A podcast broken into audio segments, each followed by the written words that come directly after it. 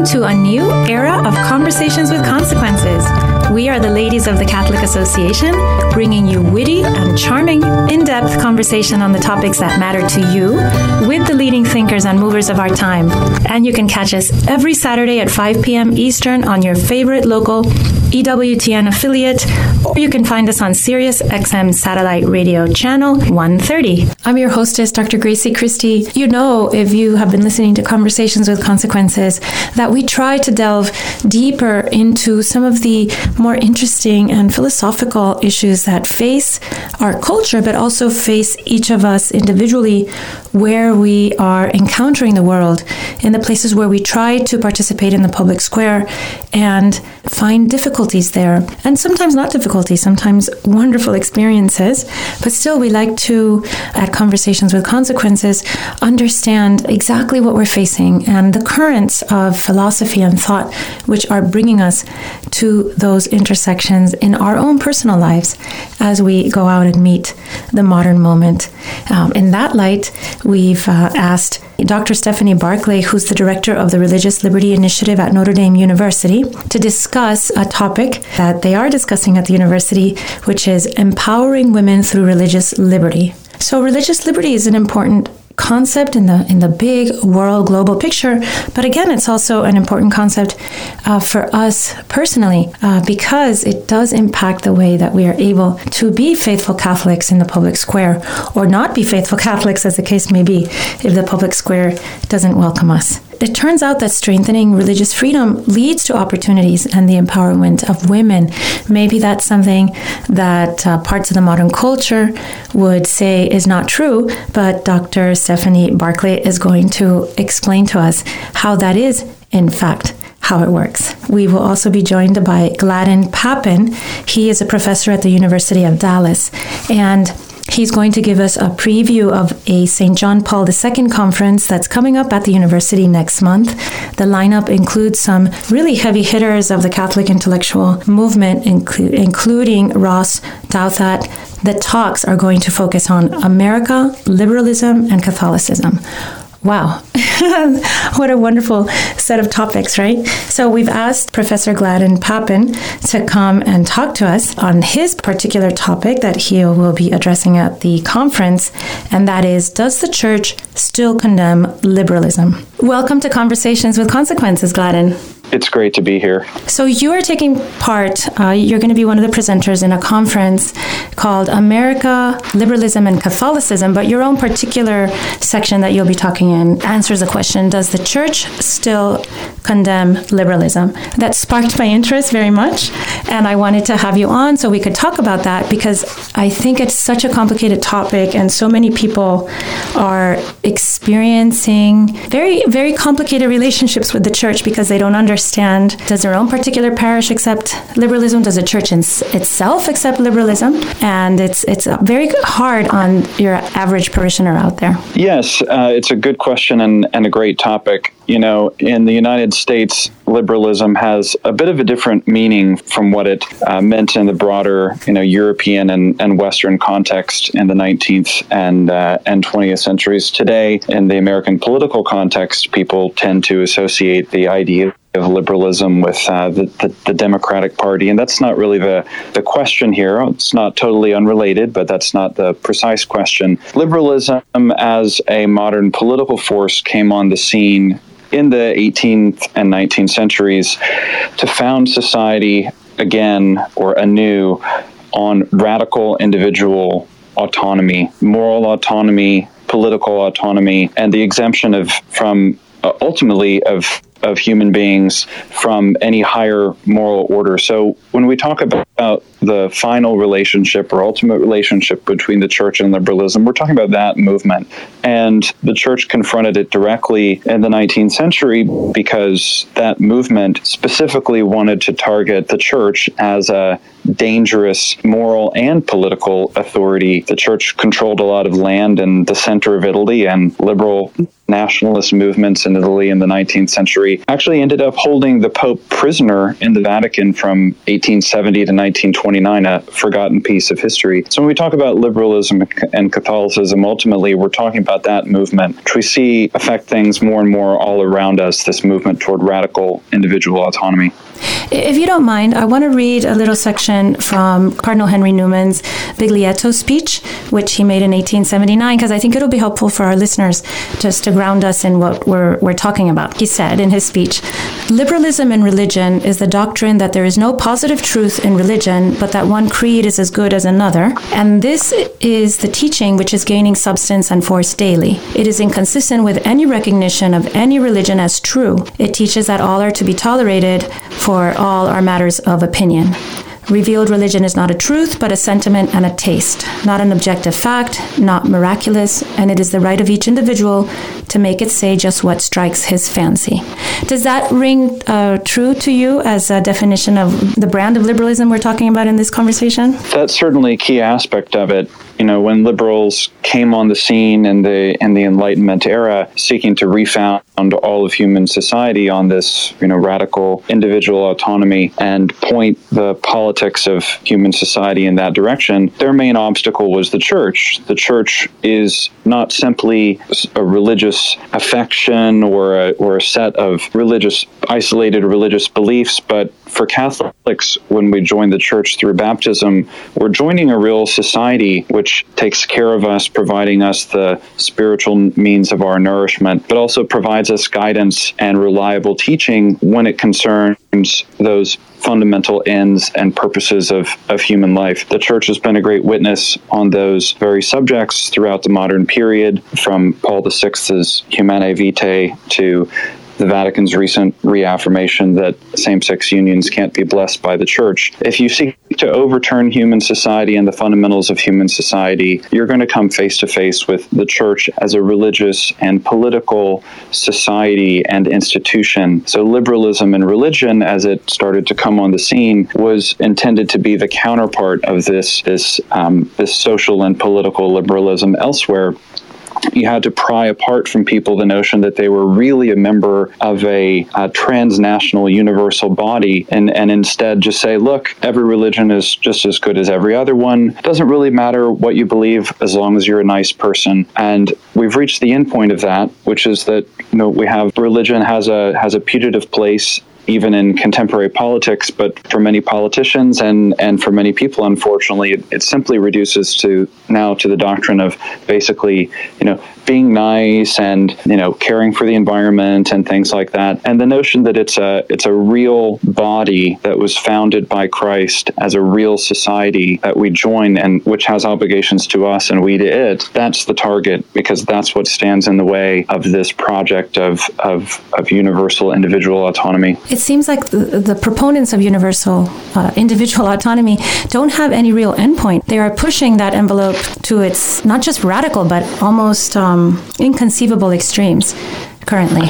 You know, I think we're living in a time where, look, 20, 30 years ago, conservatives, even Catholic conservatives in this country, thought that the large, successful American corporations were, you know, the sign of individual success. We were the country where you could pull yourself up by your bootstraps and you know, we said some people did that, and they and they started great companies that brought uh, electricity and railroads and wonderful new technologies to us. I think a lot of people, Catholics in particular, conservatives more broadly, are starting to see that that's not any longer the case. It could it could have been the case, has been the case, but right now, ironically, this movement which started pointing in the direction of individual moral autonomy is now basically in the hands of large, these super large multinational corporations, which are aggressively pushing a radical cultural agenda mm. on all of us. You see it every time you go on online. You see it every time you load up Netflix or Spotify or, or turn on the television. What started as this movement toward radical individual autonomy has ended up just playing into the hands of very powerful oligarchic corporations, which are you know, keeping us isolated from one another by advocating the, you know, heavy lockdowns and so forth, keeping us isolated from one another, only able to consume the ever more radical uh, and corrupting media that they that they produce. I don't mean to put too pessimistic a spin on it. There are a lot of good things that can come through those technologies as well. But I, I just wanted to suggest that I think American conservatives and, and Catholics have, have started to realize that that autonomy that was promised has now delivered us into a world that's really managed where everything that's presented to us is managed by Amazon, Google, Facebook, and very much what they are are pushing is at odds with with what we know is the truth about about human nature, society, and families. You know, the curators of our content couldn't be in simpatico, no, with our with the way we see the world and the way we understand the truth. Well, what we know are the truths of, of human anthropology, for instance. Yes, that's true. No, it's um, you know, as as American industry has changed, it's no longer uh, an economy that's heavily devoted to you know industrial manufacturing and you know things that make America strong many of the people who are feeding this kind of content to us are now the ones who are, you know, fresh out of college from the most most left-wing institutions where they've picked up the most current ideas in these various areas and they go straight from there into media companies and media platforms which they use to advance that agenda all across the world and really not not simply in America but wherever those media platforms reach. We're in a different situation. I think that's been exa- exacerbated by the last year um, of the response to coronavirus as people have not been able to access their churches in many circumstances. Some places, even this spring, are still under mm-hmm. a kind of lockdown elsewhere in Europe. That's another and that's another area I think where this right of the church to be itself, to be a real society which makes its own decisions, uh, is becoming more obviously highlighted and, and more obviously under threat. Now, I happen to be, I think you probably are too, a, a Catholic who believes that everything what, that the church is that the church teaches is true. But I find myself, and, and many other people do, I know, going into different Catholic institutions, schools or, or parishes and other kinds of things, and finding that that spirit of liberalism is not just alive out there, but is very much alive inside the institution. How can we as Catholics who don't have that liberal idea that the, that the truth is eternally malleable and according to our, our lights, how can we be positive force when we find ourselves in these maybe tainted Catholic institutions? It's a good question, and it's one that poses many challenges for the ordinary lives of Catholics and those of us who are attempting to uh, live lives in accordance with the, the fullness of the truth that the church teaches. And I think sometimes this point gets lost, but when we say the creed, we emphasize our belief in the church as well. That doesn't mean that every every single you know member or agency, shall we say, within the church always articulates the fullness of, of, of Catholic teaching itself. But as an institution, it was founded by Christ. It is what guarantees the perpetuation of, of his teaching, and that voice is still there. I think in some in, in some cases we can actually become distracted by focusing too much on on trying to follow developments all across the globe within the church. And you know someone said this over there someone said that over there. We need to focus on the main things that the church has taught us in modern times. You know the sanctity of life the importance of the family. All of the modern popes have been completely consistent on that point. and beyond that focus in a in a clear way on on steps that are directly in front of us. It is easy to get consumed by bad news from elsewhere where there's usually enough bad news and challenging situations directly in front of us. Obviously, you know, I've encountered all those things just as just as much as as, as anyone else has. But if I had to say something about that, I feel that I feel that our, our spirit and judgment can be um, can be dissipated when we think too much about bad things going on over there or challenges over there. We can focus on our own parishes. We can make decisions about the best schools to have our children in or homeschool, as as my wife and, and I do at the moment, and uh, university institutions. We're free to exercise um, our judgment about that. On the university front, there are strong Catholic universities. University of Dallas is where I am. Can't let it go by without making a little plug no, for no, and I want to uh, ask you our, about that our, for our sure. Place, uh, our place of uh, a reliable Catholic witness. So yes, there are always a lot of challenges in the church. There's a lot of pressure on on everyone up and down in the in the church hierarchy from the from the forces that surround us. But you know, as someone said, it's it's it's the church that saves us and not not we who save the church. So we have to cooperate with uh, what the church proposes for us and do the best that we can in in often challenging situations in front of us. My daughter is going into a school uh, for high school. After we put her in, we accepted, and she's starting in September. We've been hearing rumors that it's a Catholic school that's the administration has is becoming very liberal and is starting to inject uh, elements of critical race theory and you know a lot of climate change activism and, and has completely left aside any attention to, for instance, uh, John Paul II's theology of the body, uh, which is so important to keep you know an, an understanding of authentic human anthropology. Presented with situations like that, where we are going into a place that we're all Catholic together, how can we be a witness for the totality of the Catholic faith, or the or how can we help get liberalism out the door? The, liber- the liberalism in the sense that it, everybody gets to spout their own idea of Catholicism.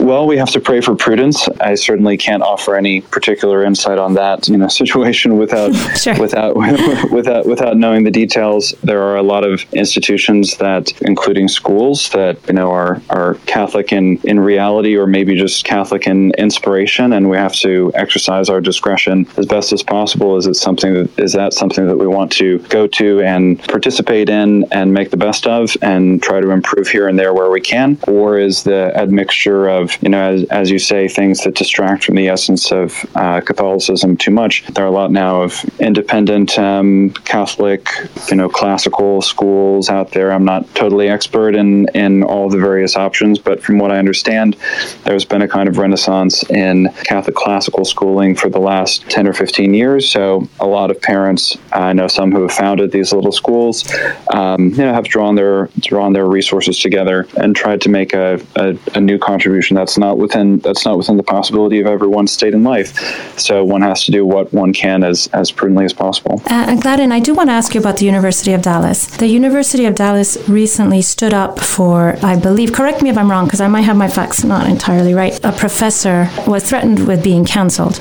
and the university stood up for him wholeheartedly. Is that the kind of the kind of thing that universities should follow in general? Absolutely, it is. That's actually you're referencing a story from the chairman of my own department, David Upham, who made a post on Facebook concerning someone that uh, President Biden had appointed to be an assistant health secretary, someone who had undergone a transgender operation of, of some sort. And my colleague, Professor Upham, took the opportunity to restate the fullness of the church's teaching uh, about the understanding that God created man and woman, and man and woman, he created them. Mm-hmm. he was attacked by some people outside of uh, the university who demanded his head on a platter, scalp. in effect, and demand, demand, demanded his scalp. And unfortunately, we do live in a time where a lot of universities would have responded to this simply by saying, they either by censuring uh, a professor who said such a thing, or by saying at best, well, you know, everyone's entitled to their own views, and he didn't express it very well. But well, the University of Dallas is um, a proudly Catholic institution, and um, you know, stood up not only for Professor Upham's right to his views and to express them on on outlets like Facebook, but also reaffirmed that the university will confidently continue to affirm Catholic teaching regarding human nature and and the dignity of men and women, while also providing an educational context which is uh, driven by charity. So it's this is not a not a hothouse institution of any sort. It's a it's a place where everyone can come and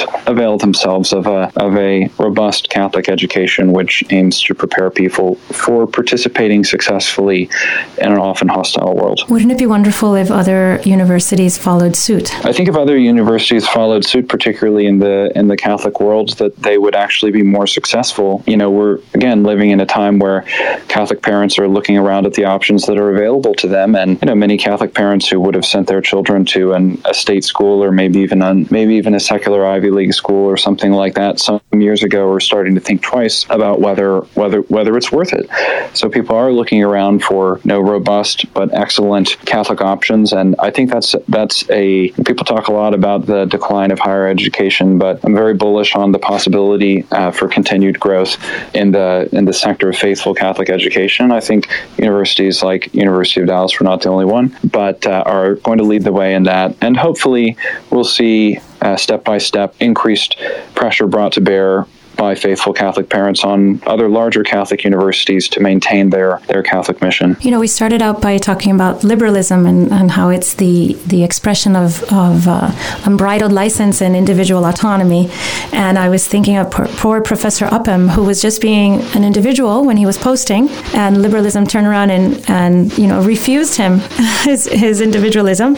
Um, how, how does that square with the idea of liberalism? That at, on the one hand, we're all, we all have the freedom to express ourselves fully, and at the same time, certain expressions are completely verboten. Yeah, we really don't have that you know, liberty of individual autonomy. That was really just the kind of false promise that liberalism offered, because it's a uh, it, it, you know that that advertisement appealed to the natural human spirit of rebellion, and what happened in the end is that liberalism took that spirit of rebellion and institutionalized it, and in large large social institutions like large corporations, in you know a lot of parts of higher education and academia, uh, and even parts of our you know state apparatus itself. So you know, as Adrian Vermeule pointed out a few years ago in an article in First Things, it's essentially become a kind of substitute religion, mm. where the goal of the religion is preaching to people that that their happiness is going to be found in you know continual furtherance of their individual autonomy. It's just that it's uh, it, that that advertisement. I think people realize now is in fact a sham. It's not a, liberation is only really done once. We had liberation once and for all in the 60s, and and now people are just trying to kind of pathetically recreate that in in their own lives, and and now more and more through the experience of these um, of consumer products, which are pitched to them as you know being essential to their further liberation. So yeah, it is ironic that um, that that very thing which liberalism promised is is actually being denied to to Catholics in the public square. And I think the fact which explains that, or the truth which explains that, is that it that this individual autonomy was was always and from the beginning a kind of advertisement in place, put in place to to seize power and build a kind of alternate religion, um, which would continually enact itself through these you know rituals of liberation. It's the trouble is that you can't design a functional society on that basis. And look around the world at other major successful powers, China, for example, uh, Russia, others. Those are countries that have that have been through a lot, and they certainly, when they look over at our further extremes of social liberation, see something that they know they don't want. So we should learn to to look at ourselves from the outside too, and hopefully use that as as inspiration for revitalizing our society culturally, uh, religiously, and politically. And why do you think, Gladden, that when when the the modern culture pushes this intense freedom of, of expression, it's always it seems to only hold for sexual matters?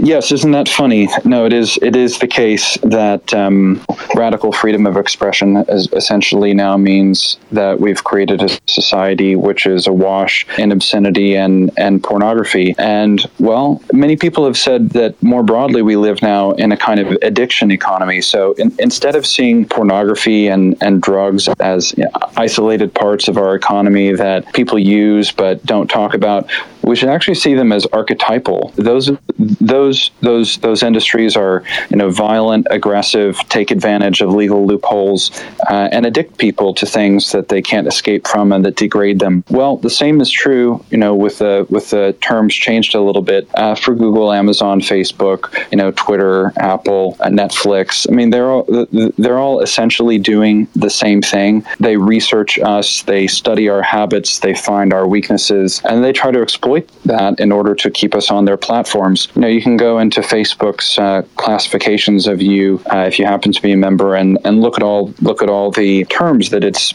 used to identify your behavior. Facebook knows better than you do when you're likely to make a purchase, and it'll make sure to feed you an advertisement right at that time. You know, an advertisement carefully designed to appeal to your weaknesses and not to you know positively share something as, as a part of strength and, and getting better. So it's better to view all those things as being kind of on a continuum and frankly you know as even ordinary culture ordinary advertisements uh, ordinary sports or ordinary television everyone can see that that's becoming more and more pornographic and in, and in your mm-hmm. face. So it really is more and more like a continuum. But why why is that the case? Because it's easier to dominate people through vice Well, that's that's very deep and a little bit a little bit dark, but it makes a lot of sense. It does it does correlate with what I've been seeing, and and I've noticed that everything has accelerated during the lockdowns because of people's isolation, as you mentioned earlier. Exactly, that's true. I mean, this is this is kind of a, a bad and a good statistic in some ways, but I, I saw a statistic the other day that you know the number of um,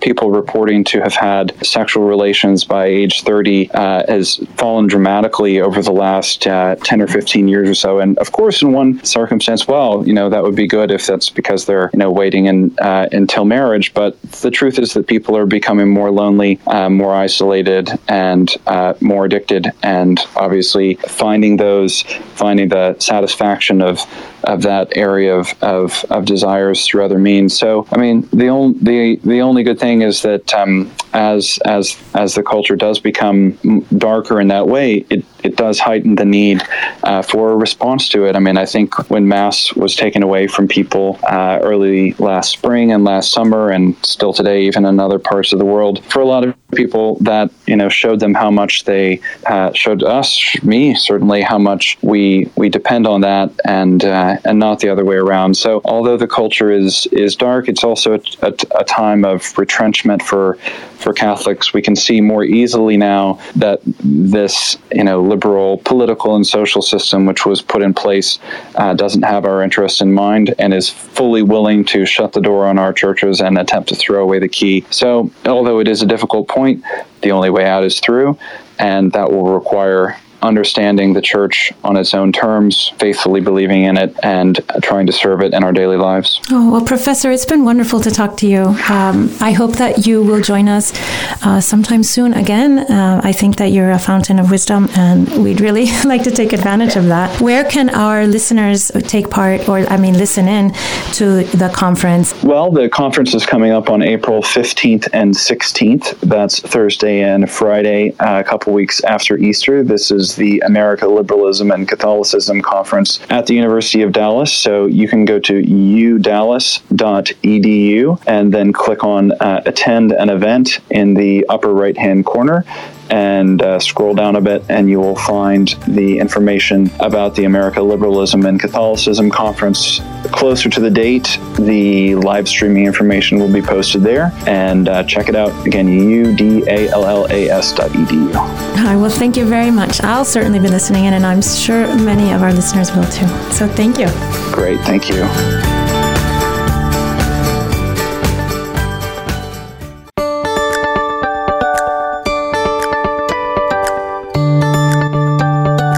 Welcome back to Conversations with Consequences. I'm your hostess, Dr. Grazie Christie, and I'm delighted to have Notre Dame law professor Stephanie Barclay.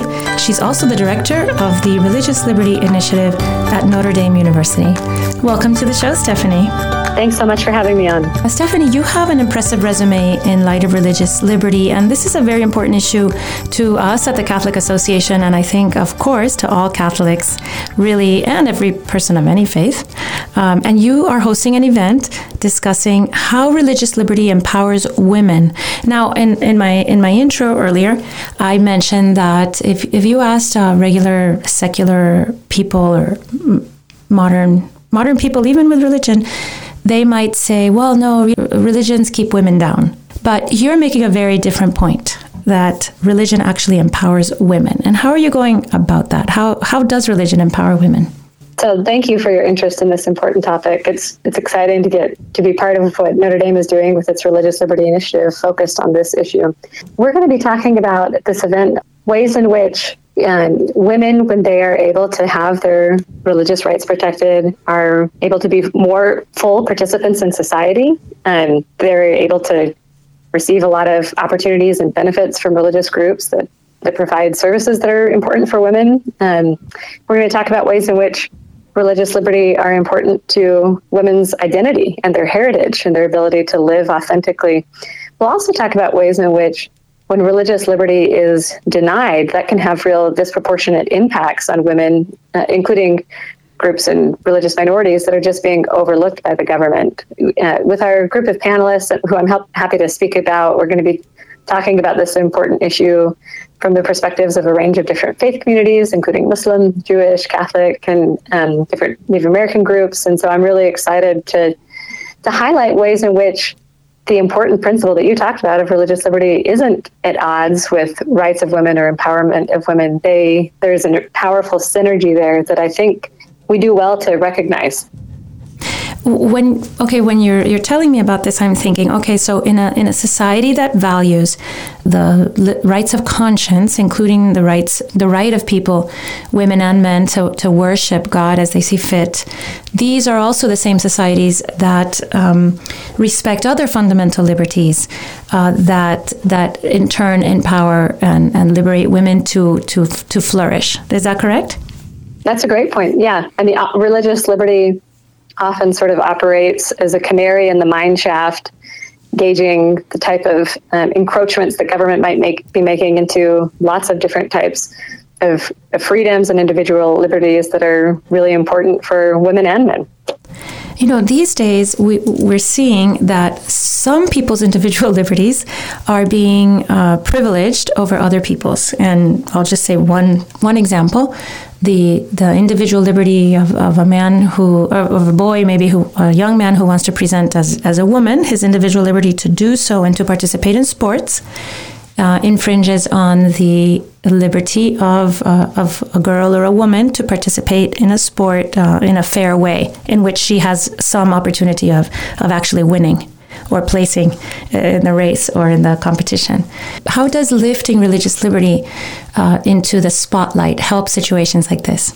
Yeah, that's an issue that's getting a lot of discussion right now. Uh, but this idea of, of rights being in conflict with each other isn't limited to that space. I mean, in France, when when the country there imposed a, a burqa ban to to prevent Muslim women from being able to wear their burqas in public, it was a similar sort of argument that they were making that um, they had to protect the rights of other people to you know, not have to see what they viewed as offensive burqas and the rights of people to get along. And so when government takes away religious rights from people, it, it often frames them in terms of these sorts of conflicts. Um, and one thing that I think is an important piece of this discussion is the fact that these conflicts sometimes are unnecessary. I mean, we, we don't have to have this conflict. We don't have to impose, um, you know, these government regulations in a way that, that would take away from religious liberty rights. One another example that we'll talk about with Mona Polacca, who's the president of the International Council of 13 Indigenous Grandmothers, is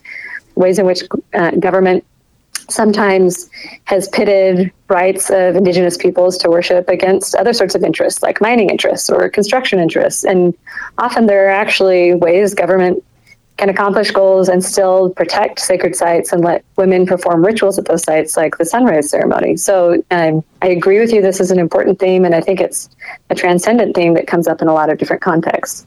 Well, so that's interesting. You're saying that when s- sometimes we perceive these uh, different forces as being in opposition to each other, but that they can run in parallel streams.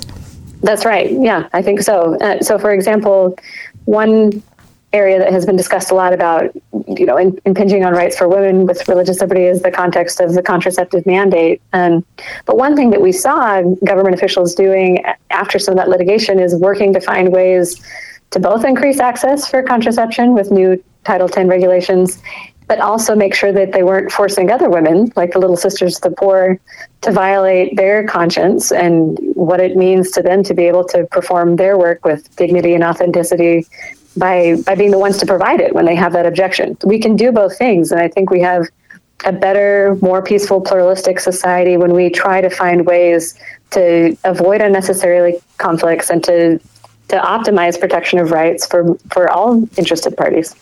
And does your conference focus more on domestic issues or international issues? We're going to be talking um, about both. So, one thing I'll, I'll discuss with Rachel Benaim, she's a reporter with Flood Trends who, who will be speaking to us. We're going to talk about some of the, the recent COVID restrictions and the impact that that had in the United States on Orthodox Jewish communities. And so, for example, New York put in place a restriction that said only 10 people could gather for worship services. It was just a, a blank ban, regardless of the size of the building. Um, but what New York probably didn't think about or didn't anticipate is that in Orthodox Jewish communities, it takes 10 men to form a minyan, and you have to have a minyan in order to worship. And so, what New York was effectively doing was saying, you, Orthodox Jewish women, can't worship at all. And it's an example of how when there are onerous religious liberty restrictions, often they can have disproportionate impacts on women that that um, we need to be more mindful of. Oh, so why? So ten? It, it, would have to be ten women would make the minyan, but then they would have to have a rabbi, would make which would make eleven. Well, they would have to have 10, 10 men to form a minyan. Um, and, and, so, so women, for the women to add on, they would be they would be extra. They would be sitting apart. Exactly. Exactly. If, if, a woman came, she would be eleven. She would be eleven. Ah, you can okay. only have ten, and so so women effectively couldn't worship under that new restriction. Wow. So that was inadvertent, you think, or not? I, I, mean, I hope I hope so. I hope that they didn't sit down and think, how can we keep Orthodox Jewish women from worshiping? Well, it just um, you know, I, I, was only watching that on the news like other people, but it seemed to me that in, in the state of New York and New York City, there was uh, some sort of animus against uh, Orthodox Jews. It seemed to me. Uh, there, well, particular. I mean, there definitely were statements that um, the governor was making and other officials were making that were targeting the Orthodox Jewish community. Like they, they held up a sign of a Jewish funeral and, or a picture of a Jewish funeral on a slide and said, "This is the problem we're trying to solve." Um, but there was just a problem.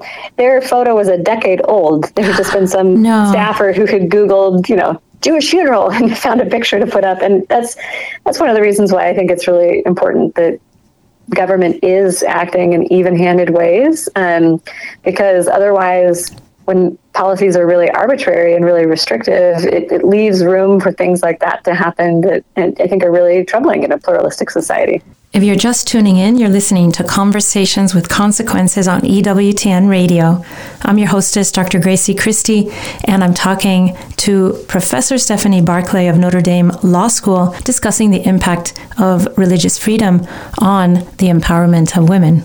What I worry about is that our society is pluralistic, but that so many people are becoming completely dissociated from the idea of what religion is, what it demands of us, religious people, and how important it is to keep um, religious uh, people in the public square because of the, the virtues that they bring to the public square, the way that they they enhance the public square. Yeah, this is a really interesting trend that you're honing in on. The, Pew has talked about how the rise of the nones, meaning people who mm. don't don't affiliate with any religious group. I think that you're also right that if anything, this just emphasizes the need to make sure that our laws and our culture are such that that we allow women to be able to exercise their religion and be prominent participants in our public square. And we don't force them to choose. And so like for example with the the burqa bans in France the result of banning muslim women from wearing their burqas in public didn't and their headscarves in public didn't mean that they were going to give up their religious identity. It meant that we were banishing these women to the fringes of society in ways that were really devastating and problematic for these women. And i think the lesson we can draw there is a question we can ask elsewhere. How are, how are we pushing other religious people to the margins? Are there ways, both legally and culturally, that we can make more space to have a chorus of voices and perspectives and faith traditions that are all a really active part of our society and our public square? And so, what are the solutions to this problem here domestically? I, I think I'm focusing right now, but um, besides uh, growing awareness of, of, the of the important role of, of religion in the empowerment of women. What what can we do? What do you think we can do to to promote this? Yeah, it's, it's a it's such an important question. One that I'm going to be excited to hear what some of our panelists say about this. Um, I think one thing is more women of different faith communities can advocate on behalf of each other. Um, and not just you know not just for women of faith but as kathleen porter magee will talk about she's the superintendent of partnership schools.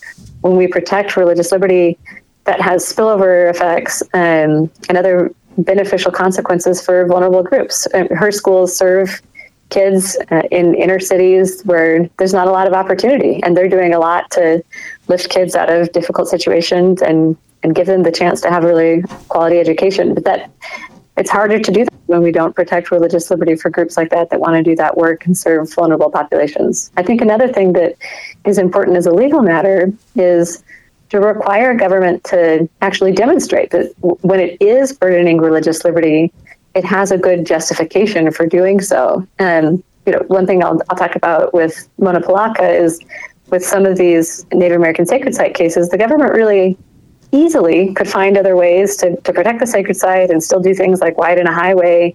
And, and so forcing the government to answer why it won't, I think, is important for maximizing religious liberty in a way that benefits all of us, and including these women of faith. I'm afraid, uh, Stephanie, that the new administration is not a friend of faith, religious liberty. I'm thinking about it from one perspective that always interests me very much. I'm a woman, I'm a doctor. I know a lot of female physicians who've had to abandon their practices, for instance, in endocrinology and pediatrics, mm. be- because of things that they were expected to do ways that they were expected to participate if they wanted to to keep, to be employed. So, for instance, I know a woman endocrinologist who retired rather early against her will because uh, she was working for a big university hospital, and uh, every child that came through the practice with gender dysphoria was immediately referred to for hormone blocking that the endocrinologist has to do mm-hmm. blocking and you know then other uh, opposite sex hormones. I, I, worry that the new that there's a lot of tendencies now that are going to be potentiated by the new administration that will result in this lack uh, in, in in the opposite of empowering women women of faith.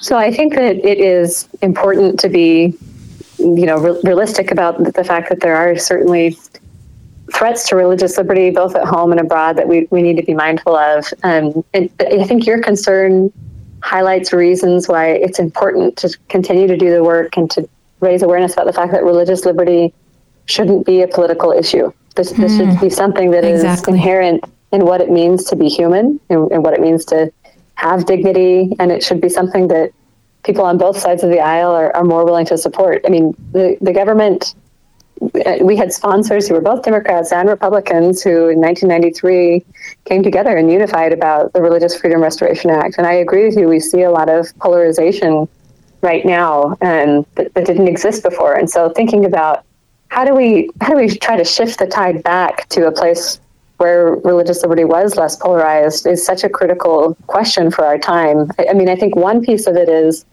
we have to be willing to speak up for each other. We have to be willing to speak up on issues for other faith groups that may not align with us perfectly politically so that we can we can show we mean it when we say that religious liberty is more important than partisan politics that this is an enduring principle but that's something i'm going to be really interested and excited to hear what our panelists have to say is is how do we try and reduce some of that partisanship and and help make this principle more accepted in a way that is going to continue to be more empowering for women.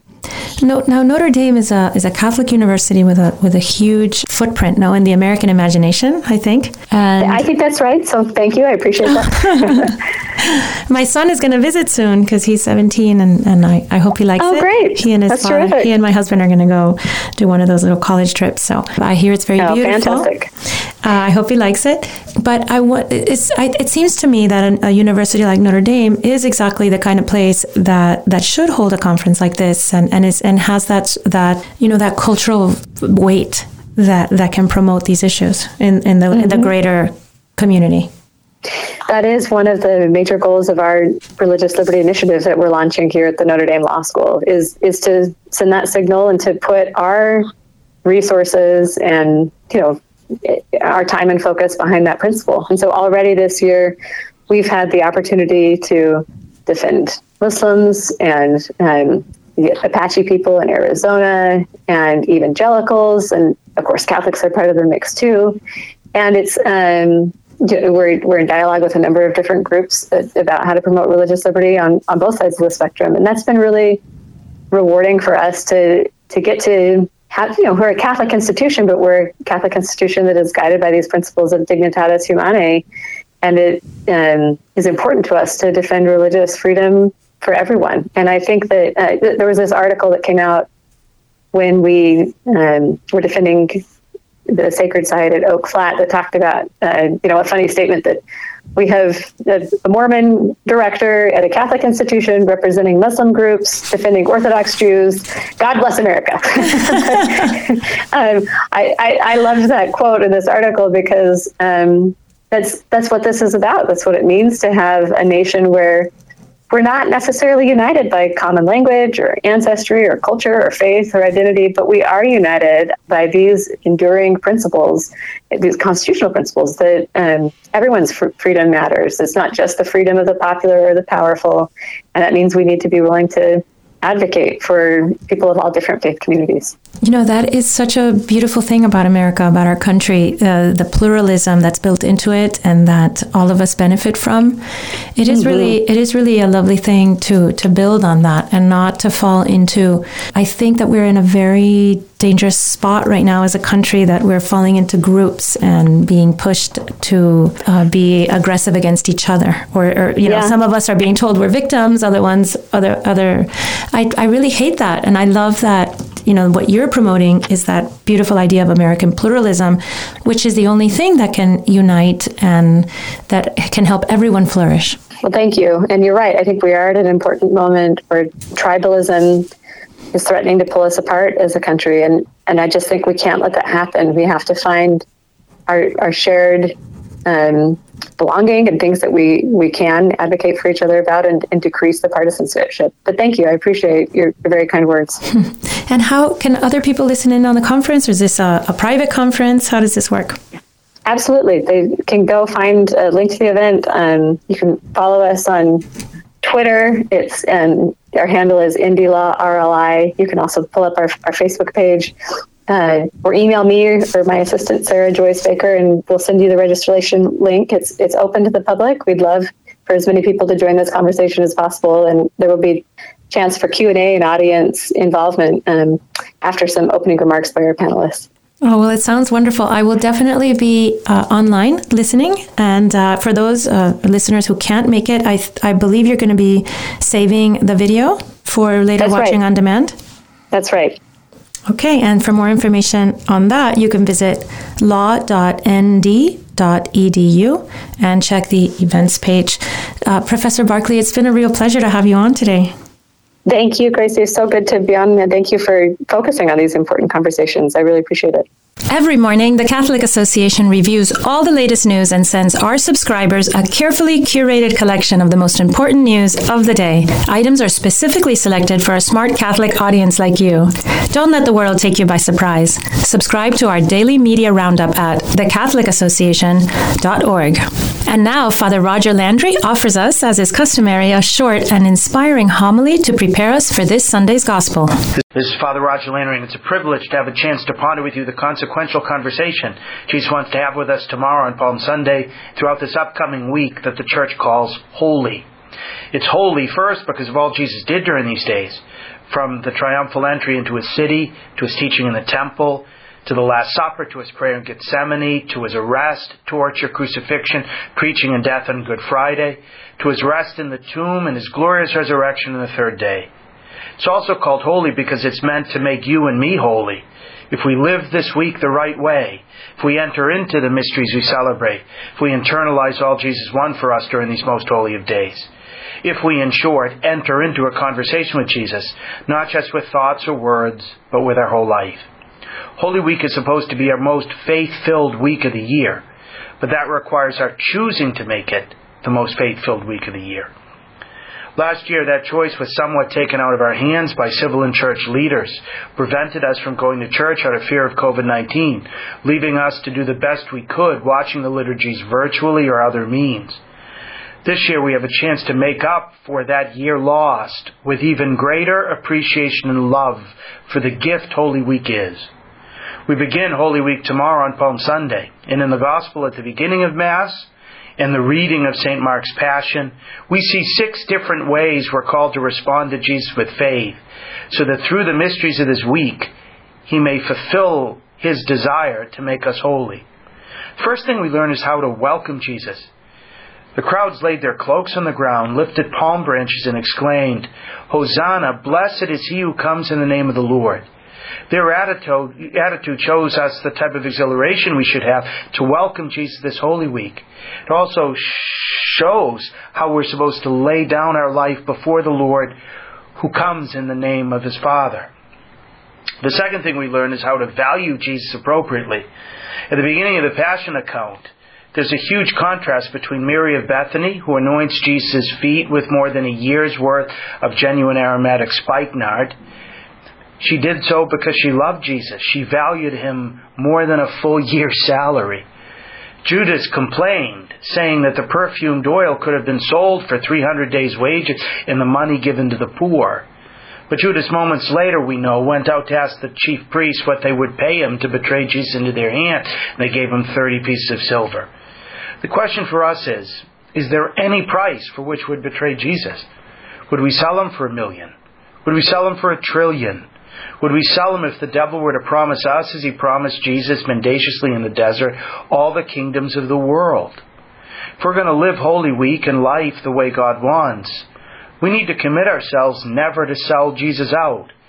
That's why the early church had an, a refrain better to die than to sin that there'd be no price for which would ever sell Jesus out. The third thing we learn is about preparation. Jesus sent two of his disciples with meticulous instructions to prepare the Last Supper concerning finding and following a man carrying a water jar where normally only the women would carry the water, then asking the master of the house where this man carrying the water went, where Jesus would celebrate the Passover with his disciple. That's precisely what they did. What type of preparations are we going to make are we going to be ready? Are we going to show up to the upper room with Jesus for the celebration he eagerly desires to have with us as he prepares to change bread and wine into his body and blood? We need to be prepared and make preparations. The fourth lesson Jesus teaches is how important it is to stay awake with him in prayer. Jesus asked Peter, James, and John to stay awake with him and pray in the garden, reminding us that the spirit is willing, but the flesh is weak. The apostles in Gethsemane fell asleep, however. We see how soon they abandon Jesus despite their love of him. Jesus wants us to stay close to Him in prayer, to grow in greater intimacy with His suffering, especially through the sacred triduum of Holy Thursday, Good Friday, and Holy Saturday. That's the way our flesh is strengthened. Are we prepared to pray? The fifth thing the readings teach us is about the dramatic choice we're called to make. Pilate asks, Do you want me to release to you the king of the Jews? But the chief priest stirred the mob to ask rather for Barabbas. Then Pilate retorted, What do you want me to do with the man you call the king of the Jews? And to Pilate's astonishment, the mob cried out repeatedly, Crucify him. For us, we have to answer the question do we want Jesus as our king? Or do we want some substituted Barabbas? Choosing Jesus on the most momentous occasions comes from choosing Jesus repeatedly and faithfully in small decisions. Choosing to pray, for example, choosing to receive His forgiveness, choosing to share that forgiveness, choosing to love Him and our neighbor, choosing to ponder His words in the Holy Bible rather than spending our time watching or reading the news or March Madness, choosing to make Him in the Eucharist the source and summit of our life. The sixth thing the readings teach us this week, to live Holy Week well, is our need to help Jesus carry his cross. The Roman soldiers pressed Simon, a Cyrenian, to help Jesus carry his cross. Jesus himself chooses us to do so, saying that we can't be his disciples unless we deny ourselves, pick up our cross each day, and follow him. That's a condition for the entire year. Especially in Holy Week, however, it's a particularly pressing summons. Jesus wants us to be co redeemers with Him, to make up what is lacking in His sufferings for the sake of the salvation of the world. This week is a week in which we help Jesus carry His cross by helping others carry theirs, by visiting and, consoling the sick, especially those who are suffering. The more we help others, the closer we will be to Christ to welcome Jesus, to value Him appropriately, to prepare to enter the mysteries with Him, to accompany Him in prayer, to choose Him over every Barabbas, and to help Him carry His redeeming cross. These are the means by which we will live with faith this most important week of the year. This is the pathway by which Jesus will make us holy during the special week of sanctification. Let's pray for each other to live this holy week as it deserves to be lived and as Jesus desires it to be lived. God bless you all. Thank you, Father Landry. To hear more from Father Landry, check out his website at CatholicPreaching.com, and you can also catch his writings at EWTN's own National Catholic Register. A big thank you to all our listeners for joining us. I hope that this show was helpful. I hope that it gave you more peace and more hope and more joy, and you go with our prayers.